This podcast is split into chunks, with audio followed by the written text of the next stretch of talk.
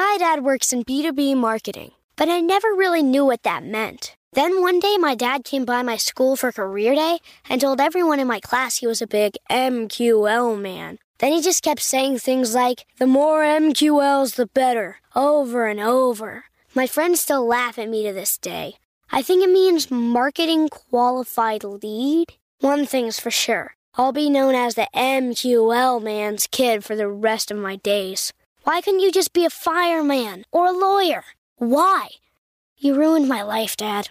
Not everyone gets B2B, but LinkedIn has the people who do. And with ads on LinkedIn, you'll be able to reach people based on job title, industry, likelihood to buy, and more. Start converting your B2B audience into high-quality leads today. We'll even give you a $100 credit on your next ad campaign. Go to linkedin.com/MPN to claim your credit. That's linkedin.com/MPN. Terms and conditions apply. LinkedIn, the place to be, to be. Wyndham Hotels and Resorts makes travel possible for all. Whether it's the long haulers looking for a great cup of coffee, a roomier rest for the on a whim road trippers, or a place to make summer memories with the whole family. No matter who you are, where you're going, or why, with 24 trusted brands to choose from like La Quinta, Days Inn, and Super 8, your Wyndham is waiting. Get the lowest price at WyndhamHotels.com. Restrictions apply. Visit website for more details. It's time for today's travel and cruise industry news. With the latest from travel and cruises around the world, here's your host, Chillie Falls. Good morning and welcome to travel and cruise industry news on this Friday, the 26th day of May, 2023, coming to you from Bedford County, Virginia, Central Virginia area. We will have a special guest here this morning. In just a couple minutes. She was actually in the car and the signal wasn't real good. So she was, I think, getting into a coffee shop. But anyway, got a special guest coming here very shortly. After that, we will get to a couple news stories. The lead story today is Net Zero Emissions Voyage, which is pretty cool. Super Typhoon Mawar. We still have to talk about that one. Hopefully this will be the last day. We got to look at some U.S. weather. Also, the U.S. is predicting at least 12 named storms this year. And one of the most confusing articles I've ever read in my life. And of course, today is the busiest day flying since 2020. And much more here live at 11 o'clock this morning. Today, by the way, folks, is National Blueberry Cheesecake Day. I'm not going to argue about that one. A big fat guy like me is not going to turn down blueberry cheesecake. I don't turn down cheesecake of any kind. So I go out and have some blueberry cheesecake. Could be a good possibility. All right, guys, if you're listening via the blog, not by the blog. If you're listening via the podcast, let's see if I can get my brain working. If you're listening via the podcast, you're always welcome here. You can access the podcast via my blog, which is accessadventure.net, or wherever you get your podcast from. Just search for travel and cruise industry news. All the big hitters have me. And you do that search and up pops the fat travel guy. And we carry on some of this fun and frivolity every day, Monday through Friday at 11 o'clock. So,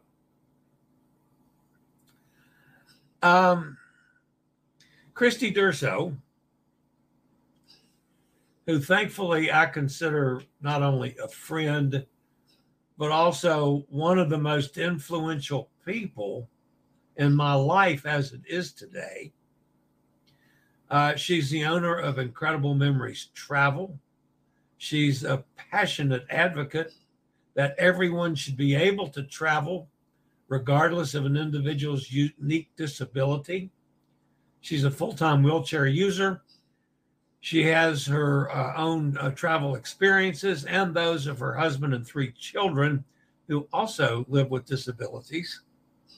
To dig deeper into the world of accessible travel, now known as an expert in this area, Christy has made it her goal to educate other travel advisors and inspire and advocate for travelers from every walk of life.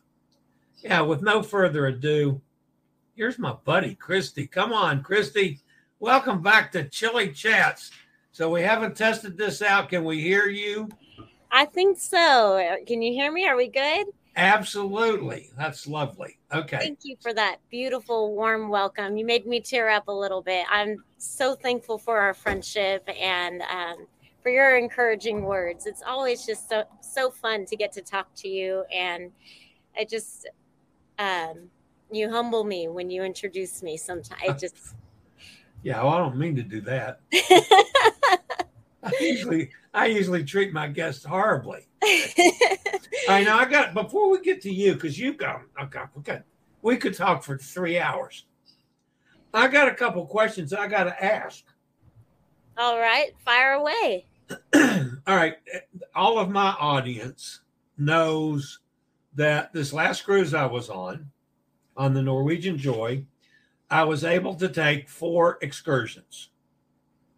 I was able to do that because of you, as a matter of fact, because you're the one that talked me into getting the chair. And that has made such a difference in my life and travel. But now I've got a problem that I haven't figured out quite how to handle. I did 4 excursions. I did 2 bus excursions. I did a hop-on, hop-off tour with a 3.5-hour walking tour in Cartagena. What else did I do? And the trolley tour.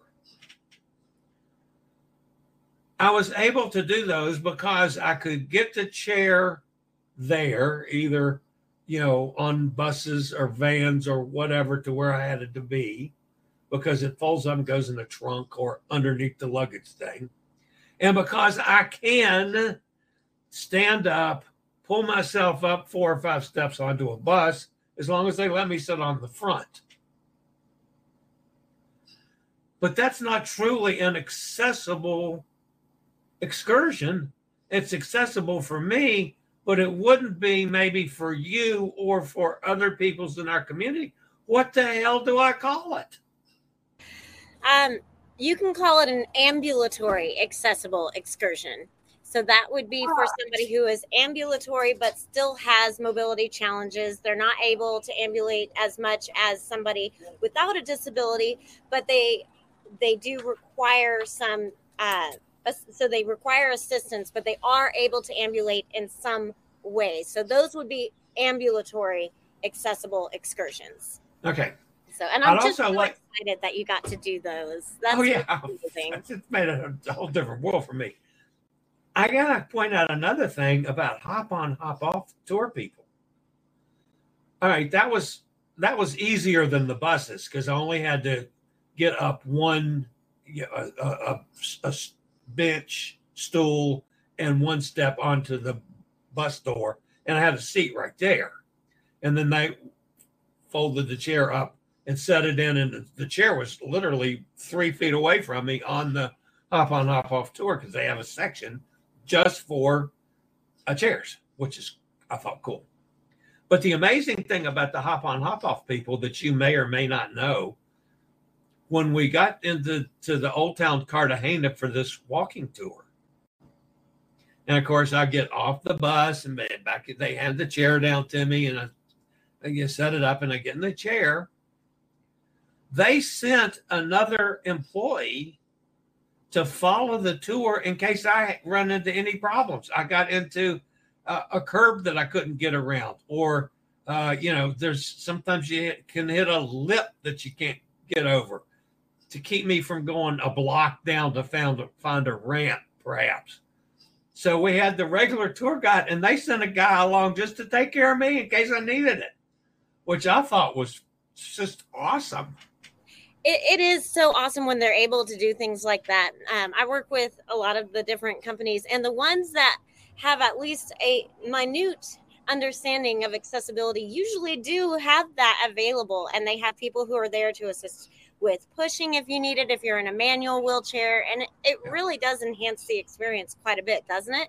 It completely changes the game. Yeah. So, all right. Now, my other question for you before we get to what you've been doing. As I deliver my message, I'll call it my message for lack of a better term, whether it's to people on cruises, cruise line people, employees of cruise lines, excursion people, cab drivers, or a damn restaurant, whatever. And I don't want to go veer away from your message. Are there any videotapes of your speaking engagements or anything that I can use? Because I want to stay on. I don't want to do. You smacked my hand once before on the ramp in my room that I was calling an accessible ramp to the balcony, and you smacked my hand because it wasn't necessarily an accessible ramp to somebody in a manual chair. So now I've learned that I got to start looking from that standpoint. There's probably a million other things that I am doing totally wrong that I'd love to follow your message. What can I do? Well, that's an excellent question. And first, I want to say I hope it was a really, really gentle smack. I try not to ever do anything where it's too... yeah, but I'm kinky enough. I like the good hard smack. That's okay. So, well, that's a good question. Right now, none of the videos that have been done... Actually, that's not true. You might be able to go to Cruise World site. I think they did actually do... they did put all of our talks last year on, and I'll try to see if I can find a link for you to look at that. And I don't think you have to have been an attendee to see that. So I can try to share that. The other one, and I can try to copy it and paste it over into the notes. I did a podcast with Emma Wiseman. She has a podcast called Humans of Travel. Yeah. And, we did a very successful podcast talking about it. She called it a crash course in accessible travel. So I can send you that link. So that's definitely one. And then part of the future for me is going to be adding on some more YouTube talking, some more videos of just me hoping to educate and raise awareness about some of the things that we face, and then also to hopefully provide training and spotlight companies that are doing a beautiful job with accessibility. So that's kind of the direction we're going, but there are those two videos that should be out there. And for you, Chillie, you just can't share it with anybody else. I'll send you a copy of my keynote presentation. So. I got you. Okay. All right. Now, the last time we talked, you had one really successful talking engagement, and then you were going to Colorado to play with the abominable snowman or some damn silliness out there in the snow country. And so how did that go? And then what have you been doing since that you can talk about? Oh my gosh. So it went amazing. So let's back up to the National Tour Association and remind everybody what I did there. I got to be the keynote speaker for the National Tour Association this year at their Contact Conference in Cheyenne, Wyoming. And it was a surreal experience, honestly. It could not have gone better. The entire audience gave me a standing ovation. I saw people wiping away tears, and they talked about it for the rest of the conference.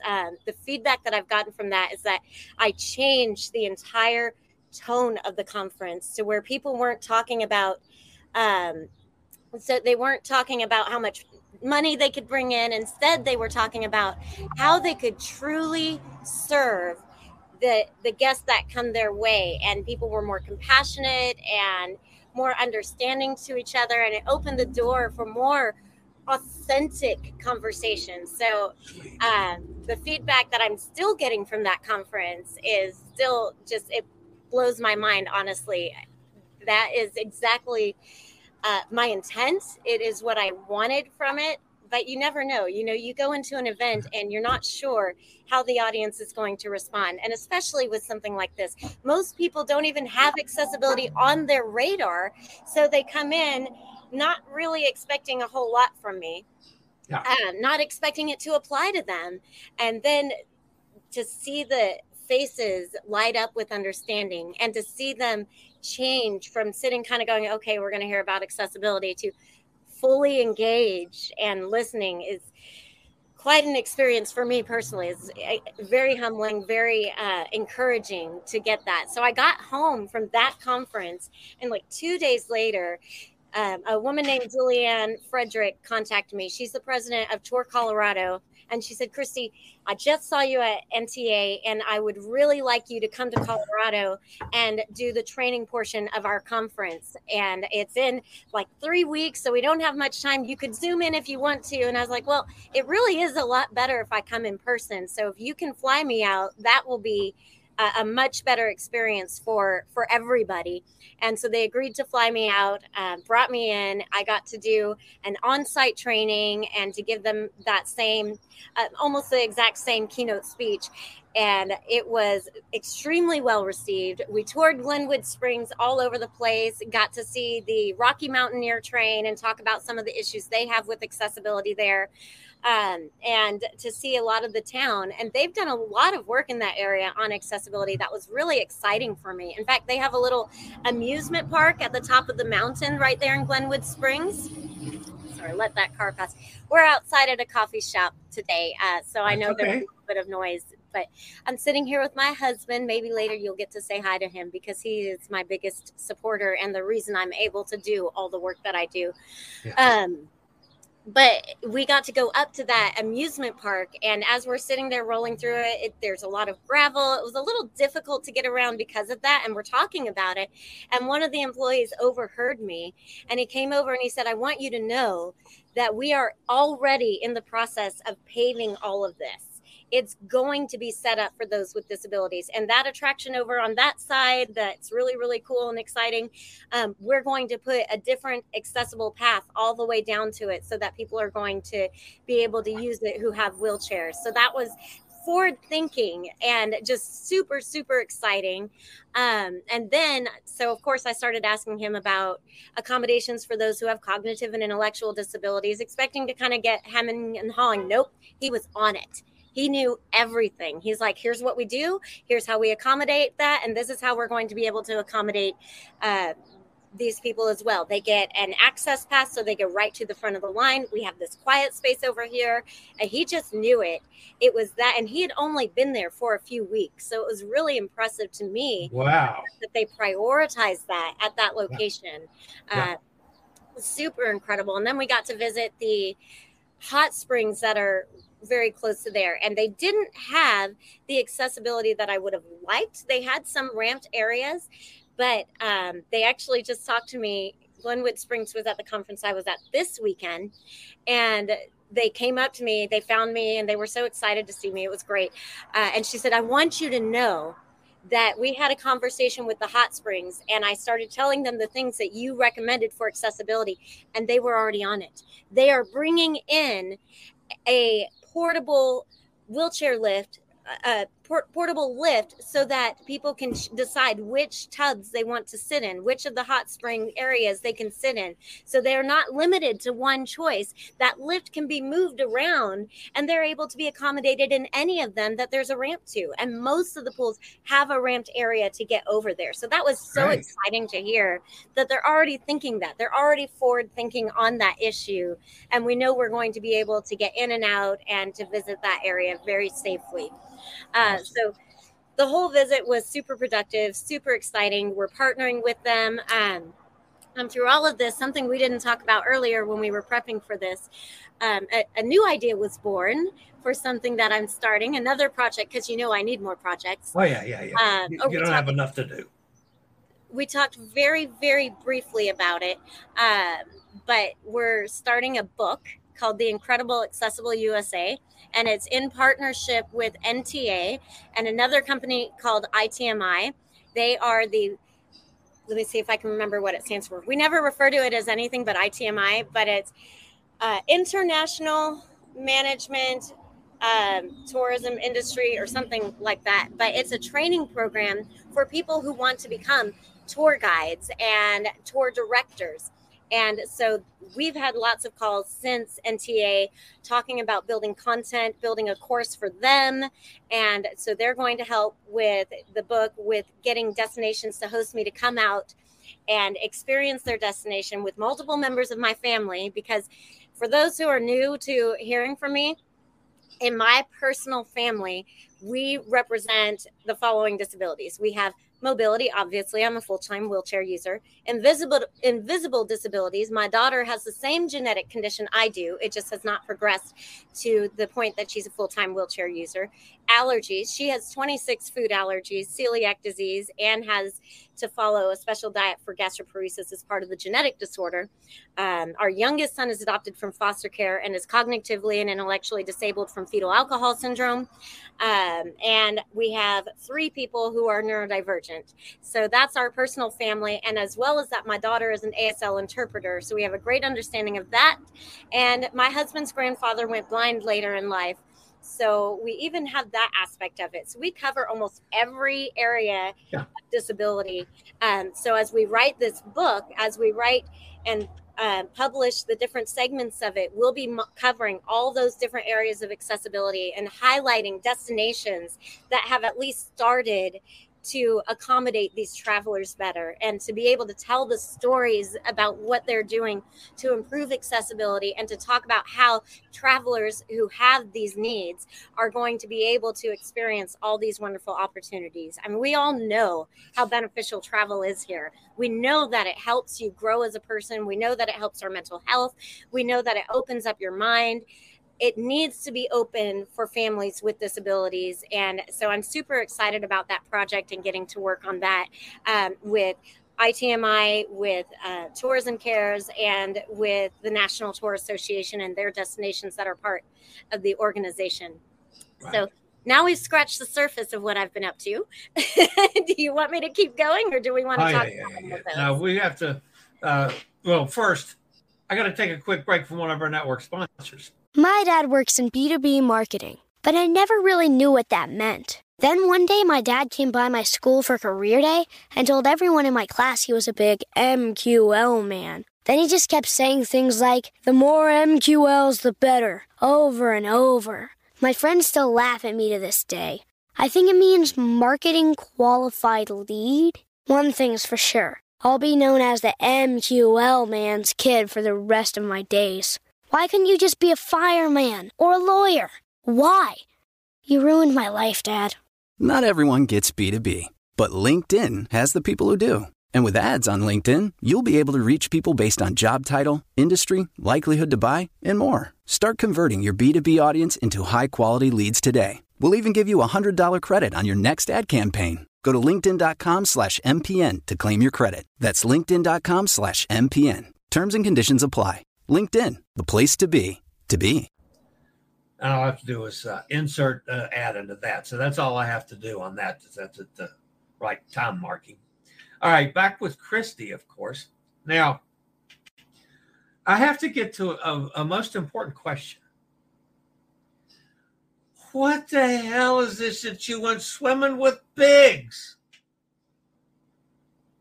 Oh, my gosh, this was so cool. We this week was actually a really amazing week. We haven't even touched on it yet, but I got to go to the Bahamas, courtesy of Sandals and Beaches Resorts, and to experience Sandals Emerald Bay, which is in Exuma, not Nassau. Right, right. It's a lovely island. It's actually much larger than Nassau, but it's much less populated, much less commercialized. There's a lot of natural beauty there. The jungle is overgrown and wild, and it is amazing. I cannot tell you how much I enjoyed this destination. It was phenomenal. But one of the things that we got to do there, and we had to go round and round and round with the tour operator to get them to allow me on it, but we finally convinced them that it would be a good idea to let me come. we got to go on this huge boat, which actually is quite wheelchair accessible. Once you're on it, they just need to ramp the area down to the boat and it would be 100% accessible. And so we got my chair on there. I was able to wheel around on the whole boat. And they took us to an area where they had a population of wild pigs. And in this area, all these pigs just come up on the beach when they see the boats approaching, and they line up across the water, across the shoreline. And then as soon as one of the tour guides gets in the water, he has a bucket of carrots.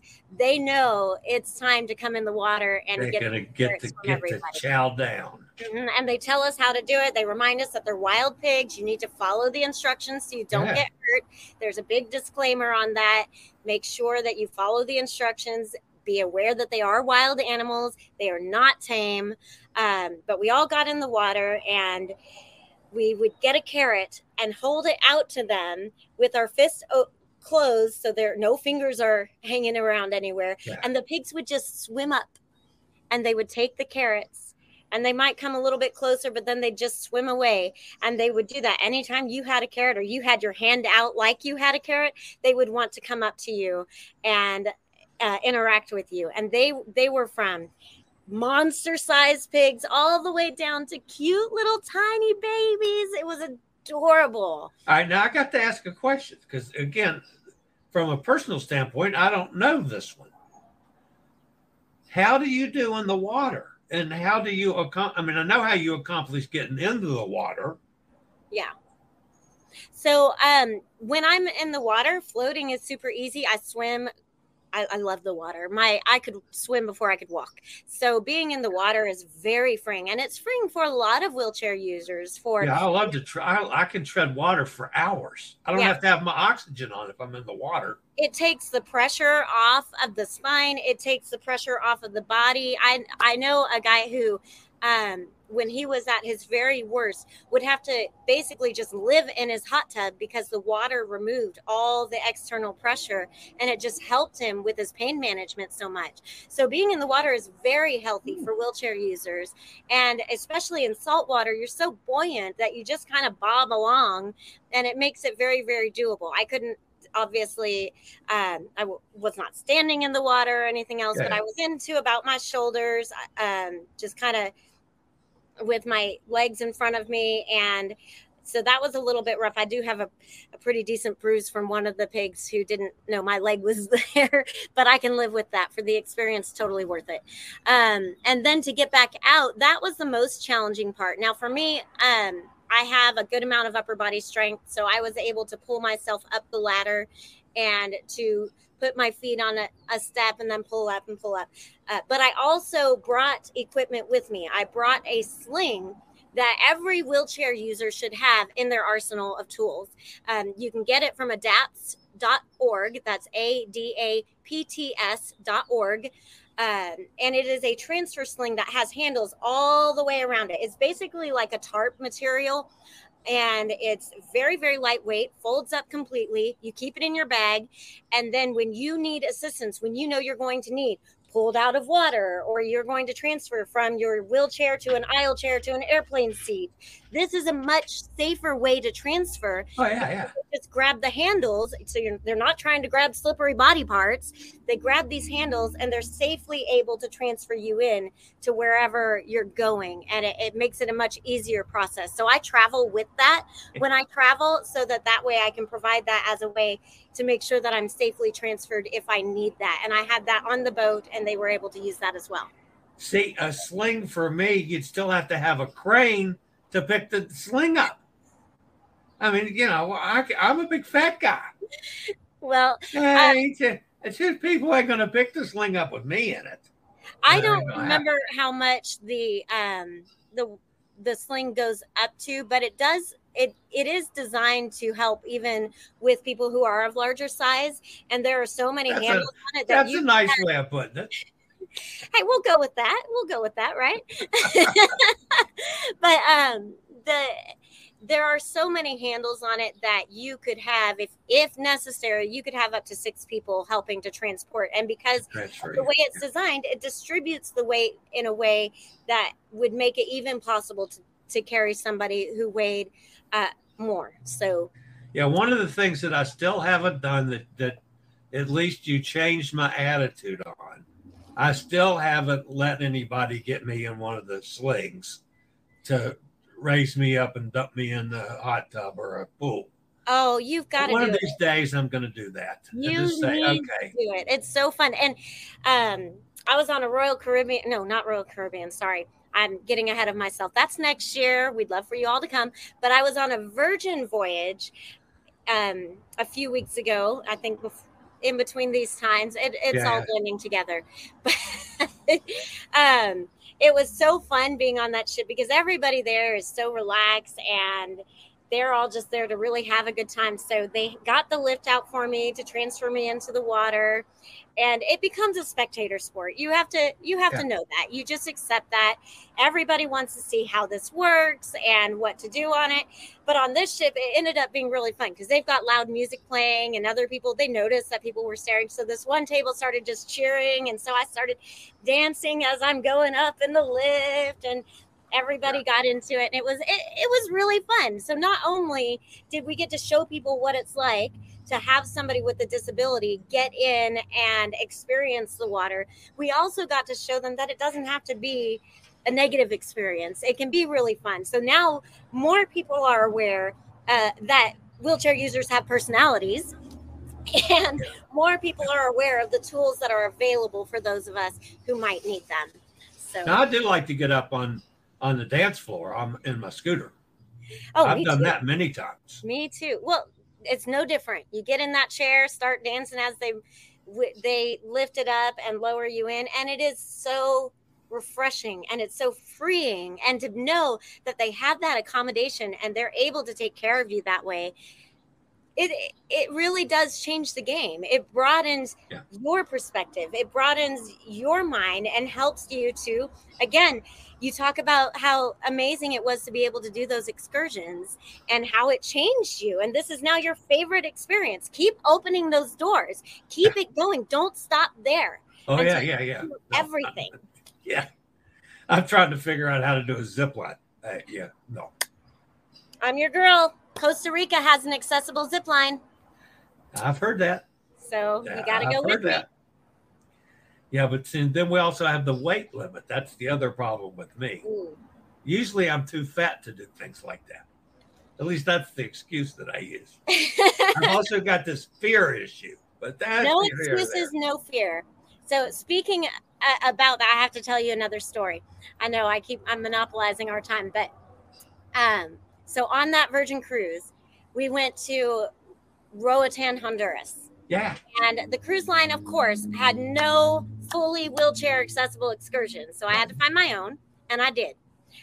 In Roatan, and this blows my mind, they're doing so much better than so many places, even in the United States. It's incredible. There was one company that had 2 buses that could accommodate 4 wheelchairs each, and 2 vans that could accommodate 2 wheelchairs each. And so the first day of the Virgin cruise, we're rolling around, we're experiencing, trying to get the lay of the land. And we go over to, we're on the Lido deck next to the pool. And I see a man in a wheelchair, and I'm like, oh, look, my people, I must go say hi. So of course I roll over and I introduce myself, and we start talking, and I ask him about what he's doing. He goes, oh, well, they didn't have any excursions for us. We're just staying on the ship the whole time. And I said, nope, no, you're not. You're coming with me. When we get to Roatan, you and I are going on this excursion together. We're going to go hug the sloths. And he's like, I don't know. That sounds a little, I'm not sure. And I was like, no. This is happening. You're doing it with me. We are going. And I finally convinced him. He and his wife sent me a message that morning, the morning of the tour, saying, okay, we're in, we're coming with you. And I messaged the company, let them know that there were now 3 of us, 2 wheelchairs and 1 ambulatory person. And they're like, no problem. Sounds great. We'll see you soon. So we get there to the van, and they load us up, and they take us over to their little area. And we're rolling in, rolling around. And at this point, I really don't know much about this gentleman. I just know that he's a wheelchair user and he didn't have the resources to set up anything fun for him to do. And we get over to the sloth encounter, we roll in, and immediately I'm like over there and we see the sloths. They love people. This group. Oh, yeah. They start reaching for us as soon as we're there. And it's just so cute. And so we get to hold them. And I'm holding one. I'm like, get over here. You've got to hold one. And he's like, I don't know. I'm scared of this. I don't really want to do it. But eventually he does. And it was just really fun to see him overcoming that fear right there. And so we finished that and we finished holding them. He doesn't go into the monkeys or the birds, but he did the sloth. So I was super excited about that. And I got to hold one of the babies. That was fun. So then we finished that. We finished all the things there and we continue on our tour. We go to the chocolate shop. It was awesome. Nothing sugar-free, unfortunately for me, but there were lots of different things for other people and really, really fun experience. And we start driving around the island. We all opt to skip the run tour. We don't really care about that, but we wanted to see the beauty of the island. And we get to this place where they're building a new zip line. And I was like, oh, I want to go ziplining so badly. I can't wait to go ziplining. And my new friend next to me says, I almost went ziplining in Vegas, but I chickened out at the end. And I was like, oh, no, now you really have to do it with me. And the guy, our driver, hears our conversation, goes, oh, you guys want to go ziplining? And I'm like, yes, we do. And so they take us back over to where we were, where the sloth sanctuary is. Yeah. And they get these two huge guys that then carry us up to the platform where you get ready. They just threw us on their backs and carried us up. And then two other guys came behind carrying chairs for all the stations in between. They set the chairs down. They set us in the chairs. They help us get the harnesses on, the helmets on. And I look over at my friend and he's practically hyperventilating here. He's so stressed out and so nervous about it. And I'm like, you're going to be okay. We're doing this. It's going to be great. And there were no excuses. There was no, it's stairs. There's no, it's a long distance. It's not accessible. It was just, you all want to do this. We're going to make it happen for you. And they absolutely did. So they carry us up to the first line. And I see him again. The fear is palpable in his eyes. He just looks terrified. So I look at him and I look at his wife and I said, he's going first. If he doesn't go first, he's not going to go. So he's going first. And so he went. He got down to the end. I finally make my way down, and I'm there. I'm sure he was grabbing on with both hands, white knuckle, and I'm there with my arms out, open wide, like, "Wow, this is the best day ever!" And I get down, and there was such a difference in his face. The fear was gone. His shoulders were straighter. He had accomplished something that day. Yeah. It was overcoming. He had been told no so many times. He had been refused so many times and missed opportunities so often that fear overtook him to try new things. And on that day, he tried not only holding sloths, but also ziplining. We went on 11 lines. By the end of it, he had the biggest grin on his face. Wow. And it was just the light in his eyes was so amazing to see. We didn't just create a memory that day. We didn't. Yeah. We opened him up. Changed a lifetime. Yes. Yeah. Well, that's kind of the way I felt for doing the walking tour in Cartagena. That was so damn liberating for me. It was unbelievable. Yeah. Isn't it amazing how it changes you? That's amazing. And I love sloths. Oh. I got to hold a sloth the first time, the whole disaster trip I did without a phone. That one about killed me. But I got to hold sloths on that one. I didn't get to go back and see the sloth on this one. By the time I got back near the boat, I was so damn tired because it was 104 degrees. And between the walking tour, which was 3.5 hours, and then another hour to do the whole hop on, hop off tour all the way around just to see things. I mean, I was 4.5 hours. I'm out in 104 degrees. I just wanted to get back to the boat and an adult beverage. So, and how amazing if you had used that lift to get in the water and cool off, right? Well, yeah. That's good. All right. Now, just out of curiosity, you may or may not know this. That tour that you took, how expensive is that? Is that one of the real expensive ones? Or, no. I mean, mine were really reasonable.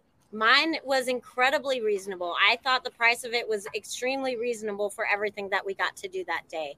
I don't remember the price off the top of my head, but I'm happy to, anybody who's going to Roatan, let me know. It was, I think we, out of everybody who did sloths that day, because there were lots of people who did them in other areas, we had the best, most personable experience out of everybody. So I definitely recommend that particular tour. Even if you don't have a disability, that tour was just phenomenal, everything about it. So but I will look up and see how much I paid, so you can post that as information, and we'll be able to share that. Yeah, because that's, and I'm be going to Roatan again too, because you know I end up seeming that I do a lot of Western Caribbean cruises, but anyway, yeah, that would be that would be awesome.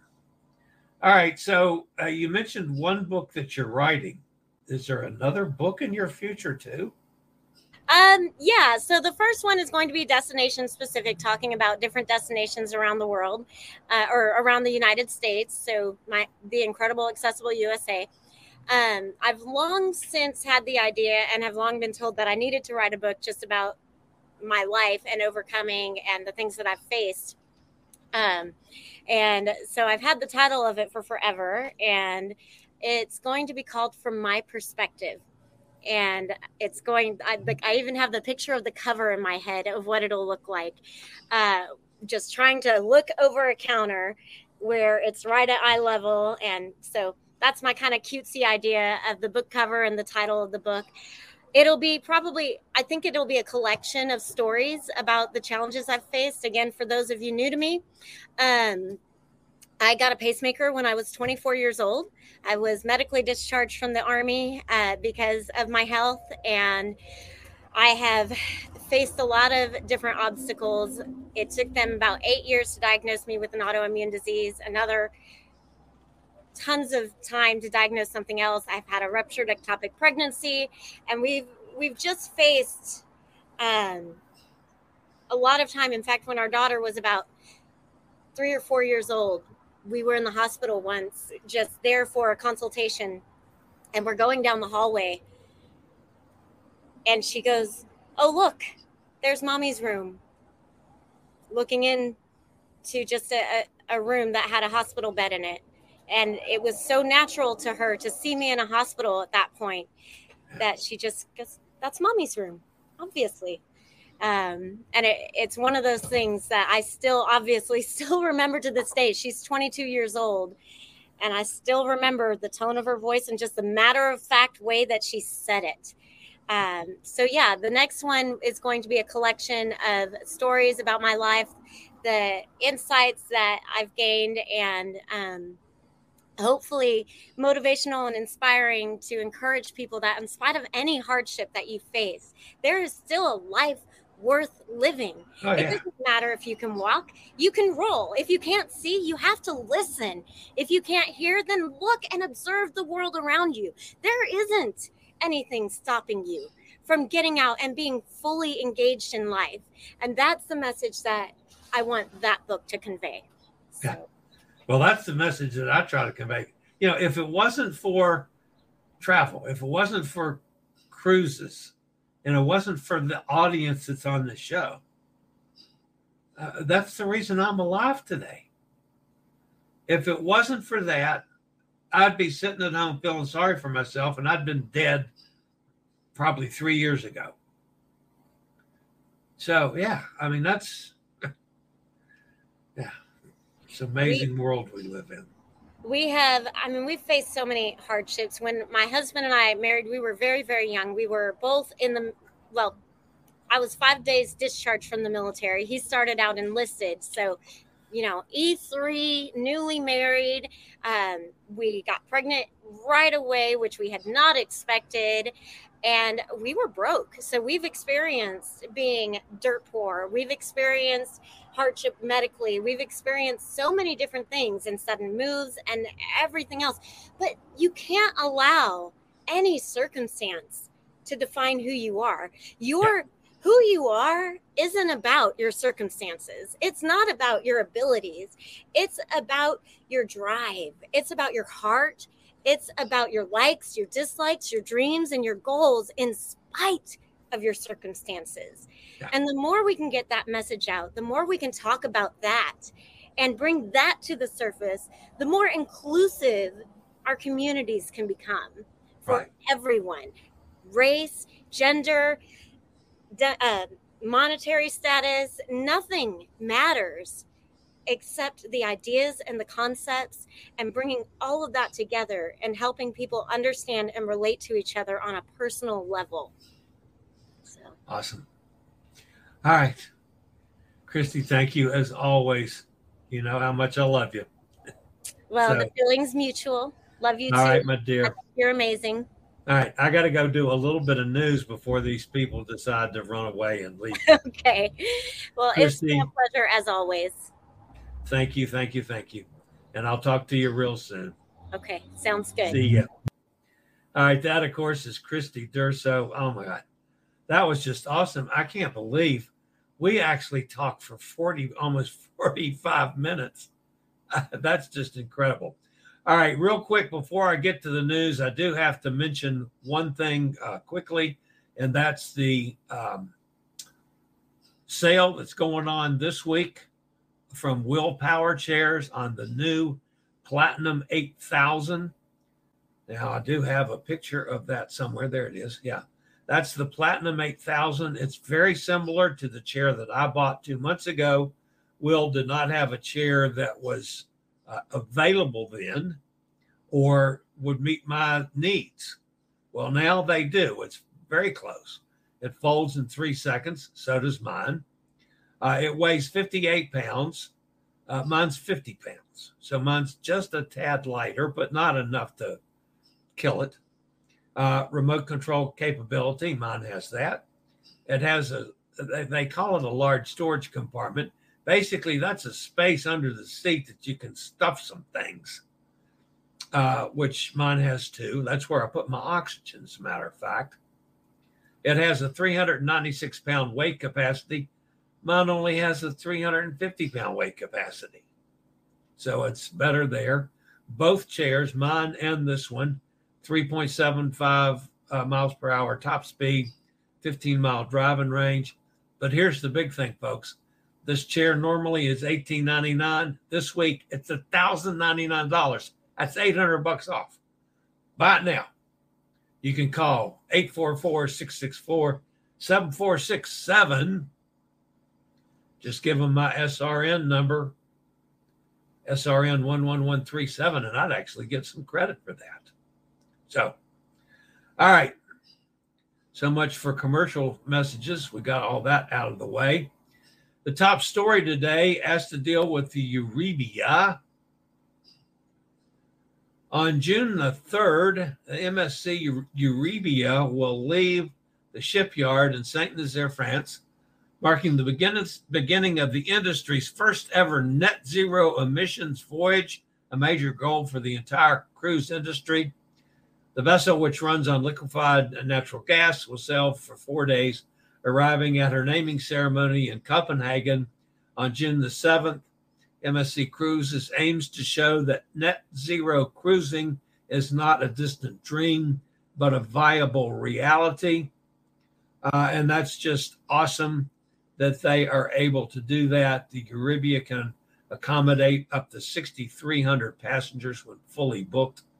And, of course, Sophia Loren will be there for the naming ceremony. The clean fuel choice, coupled with other environmental technologies such as selective catalytic reduction system, an advanced wastewater treatment system, and an underwater radiated noise management system, shows MSC's intention to reduce the environmental impact on its operations significantly. So that's the Euribia, the first ever Net Zero Voyage coming up. All right, we got to talk a little bit. Ooh, that's a terrible picture. Wow, I'll take that right off.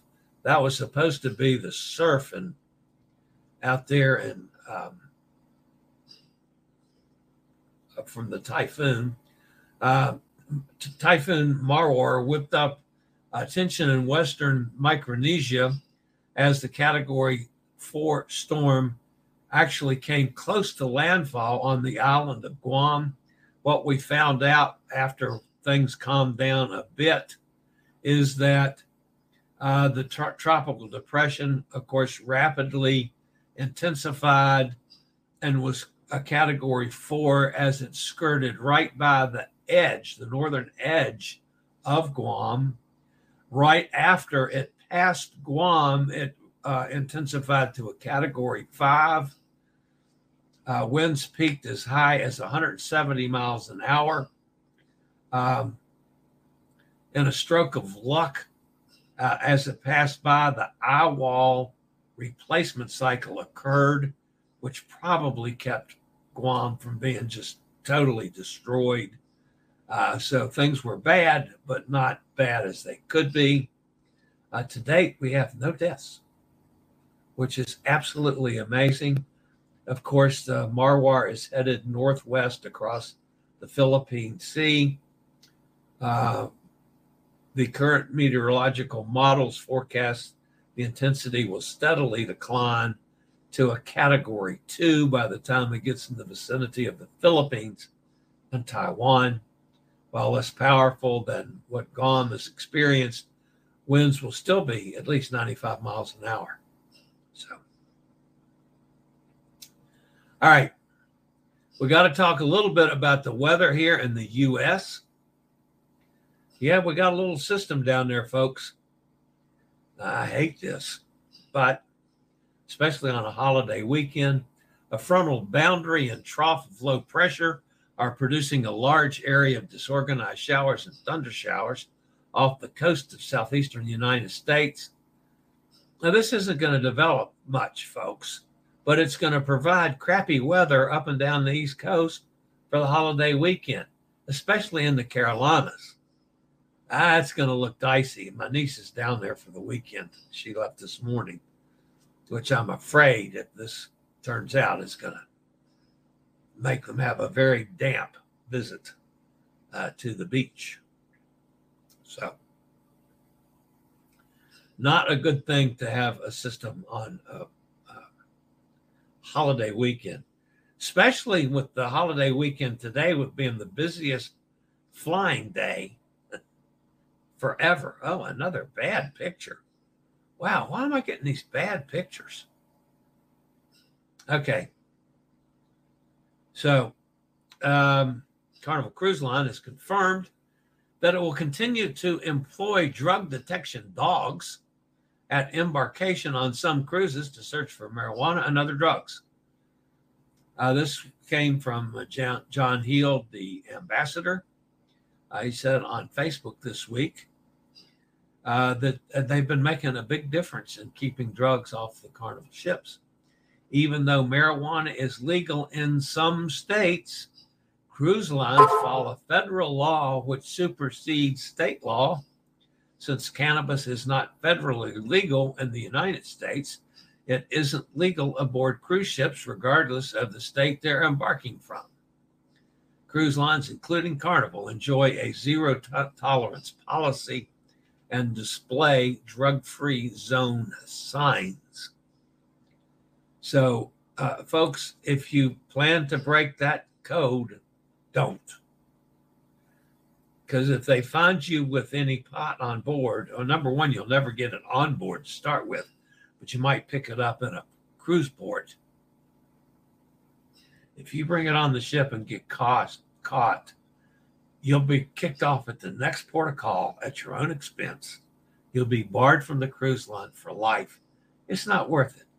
If you can't stay away from pot long enough to do a cruise, don't cruise. Stay home and smoke your pot or any other drugs. All right. the folks at the weather, the Hurricane Center, are talking about, and I guess I got it. I have to read this to tell you how confusing it is. But the U.S. National Oceanic and Atmospheric Administration said a near normal hurricane season is predicted for this year, with 12 to 17 storms packing winds at least 39 miles an hour. Of those, 5 to 9 could become hurricanes, at 74 miles an hour and higher, including 1 of 4 major hurricanes, that's category 3, 4, or 5, with winds of 111 miles an hour. So you could have 12 to 17, 5 to 9, and 1 to 4. We have a 70% chance of confidence in those ranges. With a changing climate, the data and expertise NOAA provides to emergency managers and partners to support decision-making before, during, and after a hurricane has never been more crucial. The Atlantic hurricane season runs from June 1st to November 30th. NOAA predicting a 40% chance of a near normal season, 30% chance of a above normal season, and a 30% chance of a below normal season. Is that clear as mud? It's not to me, and I mess with weather all the time.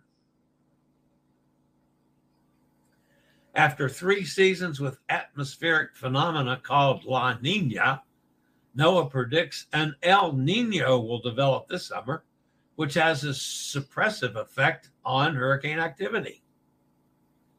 But this could be offset by more localized conditions favorable to hurricanes, such as an above-normal West African monsoon, which produces African easterly waves and seeds some of the stronger and long-lived Atlantic storms. Predicted warmer than normal sea surface temperatures in the tropical Atlantic Ocean and Caribbean, meanwhile, add more energy to the developing storms. In 2022, Hurricane Ian in particular devastated Florida, killing dozens and causing more than $100 billion in damage alone, by far the costliest weather disaster in the world last year. In general, climate change is making hurricanes more powerful as they feed on warmer ocean surfaces. And like I mentioned earlier, folks, it's the busiest day for air travel in years. According to aviation analytics company Cirium, 22,759 flights are scheduled to depart in the U.S. today. More than 2.96 million seats between them. The firm's data shows that the most scheduled flying since before the pandemic shutdown in March of 2020. And the summer is only expected to get busier in the air. Cirium forecasts that more than 3 million seats will be flown in the U.S. on June the 5th for the first time since August 19, 2020. Air traffic for this surface summer is expected to peak on July 21st, when 23,481 domestic U.S. flights are scheduled in the U.S., with 3.08 million seats, according to Cirium. A lot of people flying. All right, let's go over and see who's fussing at me in the chat room. Yo, yo, Brooklyn in the house. Hey, Eddie. Mike's with us. Hi, Mike. Steve's here. Hey, Steve. Dennis with us. My friend Dennis. Melissa. Hi, Chillie. Chilling with Jane. That's sweet. Give Jane a hug and a kiss for me. Hotel. Tomorrow is cruise day. Awesome. Emma says, hiya. Love that cheesecake. Yeah, me too. Nikki's with us. Hi, Nikki. Easy 2-ingredient no-bake cheesecake. Quickly mix a large 1-quart plain Greek yogurt with Jell-O brand sugar-free cheesecake pudding mix, and then let it chill in the fridge. Wow. I had no idea that a cheesecake could be that easy. Awesome. Ambulatory accessible excursion. Yep, that's something that I've got to put in my vocabulary because that's clearly what I can take. So see there, that's the whole thing. The whole morning was worth it today that now I can talk about something that makes sense. Hot Air Tom's with us. Hi, Hot Air Tom. Emma says, oh my God, amazing whole new world with accessing excursions. Hoping this changes the cruise line's labeling of these excursions. Totally loving the ambulatory accessible excursions. Yeah, that definitely gives me something now. The next time I'm on a boat, when I sit down and talk to the excursion people, that gives me something to talk about. So I agree, Emma. That was a great find for me. Sonny's with us down in Mississippi. Sounds like a great book, Christy. I agree. Oh my goodness, both books. Christy could consult a compliance officer for the cruise ship builds. We are working on that, Dennis. Christy more so than me. She has. I mean, I have direct. Access, as does Christy, with Royal Caribbean through the special needs coordinator. She has direct access for Holland America, has done a tremendous amount of work with them. I'm hoping to get direct access with Norwegian, but we'll see. Yeah, you never can tell when one of those things fall in your lap.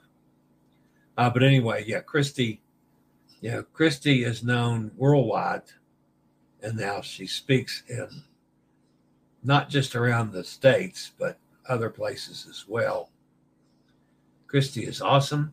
As a visually impaired person, and my wife is blind, we have been intimidated by traveling on our own. Sounds like Christy is opening doors. Yeah, Steve, it's amazing. I've traveled with a couple people that were visually challenged, and they got along fine. Sure, there were some things that some people helped them with, no doubt about it. But it's amazing, and the cruise lines are becoming a lot better at it, as is regular travel. But yeah, it's a little different from my world because I am ambulatory enough, to get on, it was tough getting on the buses, but I did okay with the hop on, hop off tour because I wasn't getting on and off. And I did okay with the trolley tour. Yeah, it was a struggle for me to pull myself up, on a big bus, it's 4 or 5 steps. Well, that's tough for me. If I can get in one of the front seats, I can do it. So like when I go to, let's say, for instance, my December 2nd cruise in Port Canaveral, whether I fly or drive is really inconsequential. But let's assume that I fly into Orlando, I would take a transfer over by the cruise line. Well, I go in the day before normally. I'd stay in a hotel. I would get the shuttle from the hotel back to the airport and hook up with the Norwegian transfer over to the boat. And that's what I've told other people that they could do as well. It's cheaper than like Ubering over from Port Canaveral. That's an hour drive. Then it's a good idea. Christy would be able to get mucho accessible information while designing ships. Yeah, that's one of the biggest things that I've said all along, in that I have passed on through several of the compliance folks that are on ships to work their way up, especially like with MSC. I was on a brand new ship. You'd think it would be the accessibility would be top notch. It was awful. Brand new ship. I didn't have automatic doors on the restrooms. I didn't have a lot of things that should be into the design of ships. Pools and hot tubs. You know, it was nice for me on the Joy. There's actually an accessible kids pool. I mean, kids are in chairs too, folks. But you could actually roll a chair down into the pool so that the kids in chairs could get in the water that way. I've only seen one other accessible pool on any cruise ships, and that was on a Royal Caribbean ship. But I am going to have to use the lift chair, and yeah, I realize it's a big fat guy like me. It's going to be a nice spectacle, and most of the people that are sitting there sunbathing are going to be rooting for them to drop me on my head. But that's okay. I'll do that. Clea should recommend her to the naval architects and designers. We've made some inroads with Clea. I can tell you that on a personal level as well, but it's an ongoing battle. Again, people don't realize how much we can do without any help. And if you give us a little bit of help, it opens up the entire world. So she is awesome, inspiring people. Steve, I agree. I would not be anywhere near where I am today if it had not been for Christy and Sylvia, who's my counterpart at Will Power Chairs, and a couple other people that I deal with in the accessible world, but more Christy than anybody. Disabled or not, everyone should be aware of the community struggles and needs. I agree, Dennis, and that's much why, you know, on my new show, I will take time to have people like Christy on. On my blog, I will post things. Like I will come up somehow of posting today's show for a blog post as well, which goes out to primarily the accessible community. So, yeah. And Steve says, amen to that. I agree with all of you guys.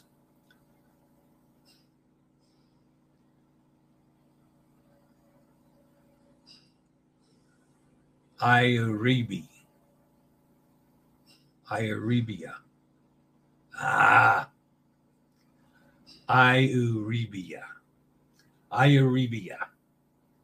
Okay, I did it wrong again. You told me that before, Dennis. Euribia. I think I got to. I need to copy that. I can't copy it. What the hell? Euribia. Roll the R. Euribia. Pronounce the IU. It's not a compound vowel in Italian. Euribia. Okay. Maybe. Chillie, you must have skipped that pronunciation lesson. Yeah, I know. I must have. And I remember doing it now. Do you think I remembered it when I was talking about it? Of course not, Dennis. The U in Italian is pronounced like a long U in tune. Euribia. Euribia. Oof.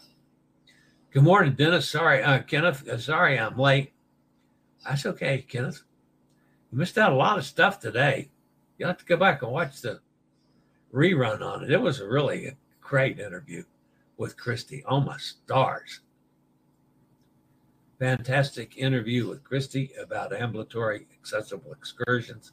Must watch. Thank you very much, Dennis. It's always been hard for me to ask for help and assistance. Oh, I know. And that's been a big thing for me to overcome. And finally, I just decided, you know, there's some things I can do. There's some things I can't. And if I can't, or I struggle with it, then I'm going to ask. And it's amazing how that'll work. So you just have to get over that one, Steve. And I know it goes against everything that we grew up and every part of our being. But man, what a difference it makes. And sometimes it doesn't take a whole lot of help to make things wonderful. It's just like me going on those 4 excursions. Yeah, it took a driver on each one, or a tour guide on each one, to take my folded up chair and put it somewhere and get it out. So when I got off the bus, and the one tour guide, when it was an area that I just didn't see the sense in me getting out, because I couldn't do anything anyway, other than maybe take some better pictures, I decided to stay on the bus at that stop. And the tour guy says, do you like pina coladas? And I said, of course I do. She said, real pina coladas? And I said, oh, hell yeah, real pina coladas. She says, well, they make them over there. I'll go get you one. So I gave her some money. She went over and brought me a pina colada. She knew I wasn't getting out of off the bus. So, yeah. Dennis says, ship. I know. They're ships. I call them boats. Everybody always fusses me at that. Dennis says, no, you pronounce the E as A, like in day, as in day. Come on now. This is fundamental. Euribia. Euribia. Euribia. Euribia. E is in A is in day. Euribia. Okay. A reminder to ignore the pronunciation by the cruise clowns. They don't care about proper pronunciation. Well, I know, and I do. I would love my brain to retain all that you have given me, but it doesn't. I mean, how long did it take me before I got Civitavecchia or Fincantieri? You know. So that's the new one. I'll try to remember, Dennis. Honest, I will. All right, that's going to wrap me up today. Goodness gracious, I'm 10 minutes over the hour again. That's 2 days in a row that I've gone over the hour, folks. That's absolutely amazing. All right, guys, that's going to wrap it up for the weekend. I will be back here on Monday, even though it's a holiday in the U.S. If anything happens on Saturday or Sunday, I am going to be close by so I can check on any breaking news if we should have it. I hope to get quite a few more videos posted over the weekend as well. So for now, everybody have a fantastic Memorial Day. And as always, guys, stay safe, stay healthy, think about cruising, and hopefully one day soon we'll all get together on the high seas. Have a fabulous weekend, everybody. See you Monday, if not before then. And don't forget tonight. Oh, I forgot to mention that. 6 o'clock tonight. It's in the comment thing. I'll be doing the update on the December 2nd cruise, whether it's an update or not. Anyway, 6 o'clock tonight. It's on my tab on the channel. You know, what it's the community tab, and you know there'll be links everywhere. So. Y'all join me. All right. That's it for today. See you guys next time. I regularly post videos on all facets of the travel and cruise industry. So if you'd like to keep up with the latest in cruise ships, ports of call, cruises themselves, Chillie Chats, and travel and cruise industry news, just hit the little subscribe button in the lower right-hand corner. Hit the bell notification so you'll be notified when a new video is up or we go live.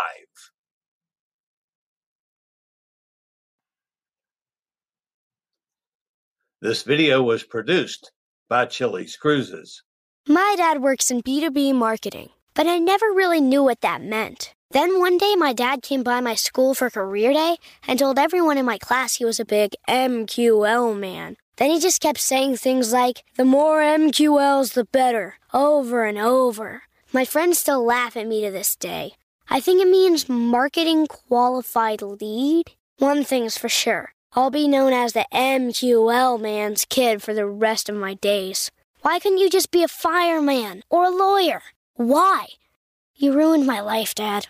Not everyone gets B2B, but LinkedIn has the people who do. And with ads on LinkedIn, you'll be able to reach people based on job title, industry, likelihood to buy, and more. Start converting your B2B audience into high-quality leads today. We'll even give you a $100 credit on your next ad campaign. Go to linkedin.com/MPN to claim your credit. That's linkedin.com/MPN. Terms and conditions apply. LinkedIn, the place to be.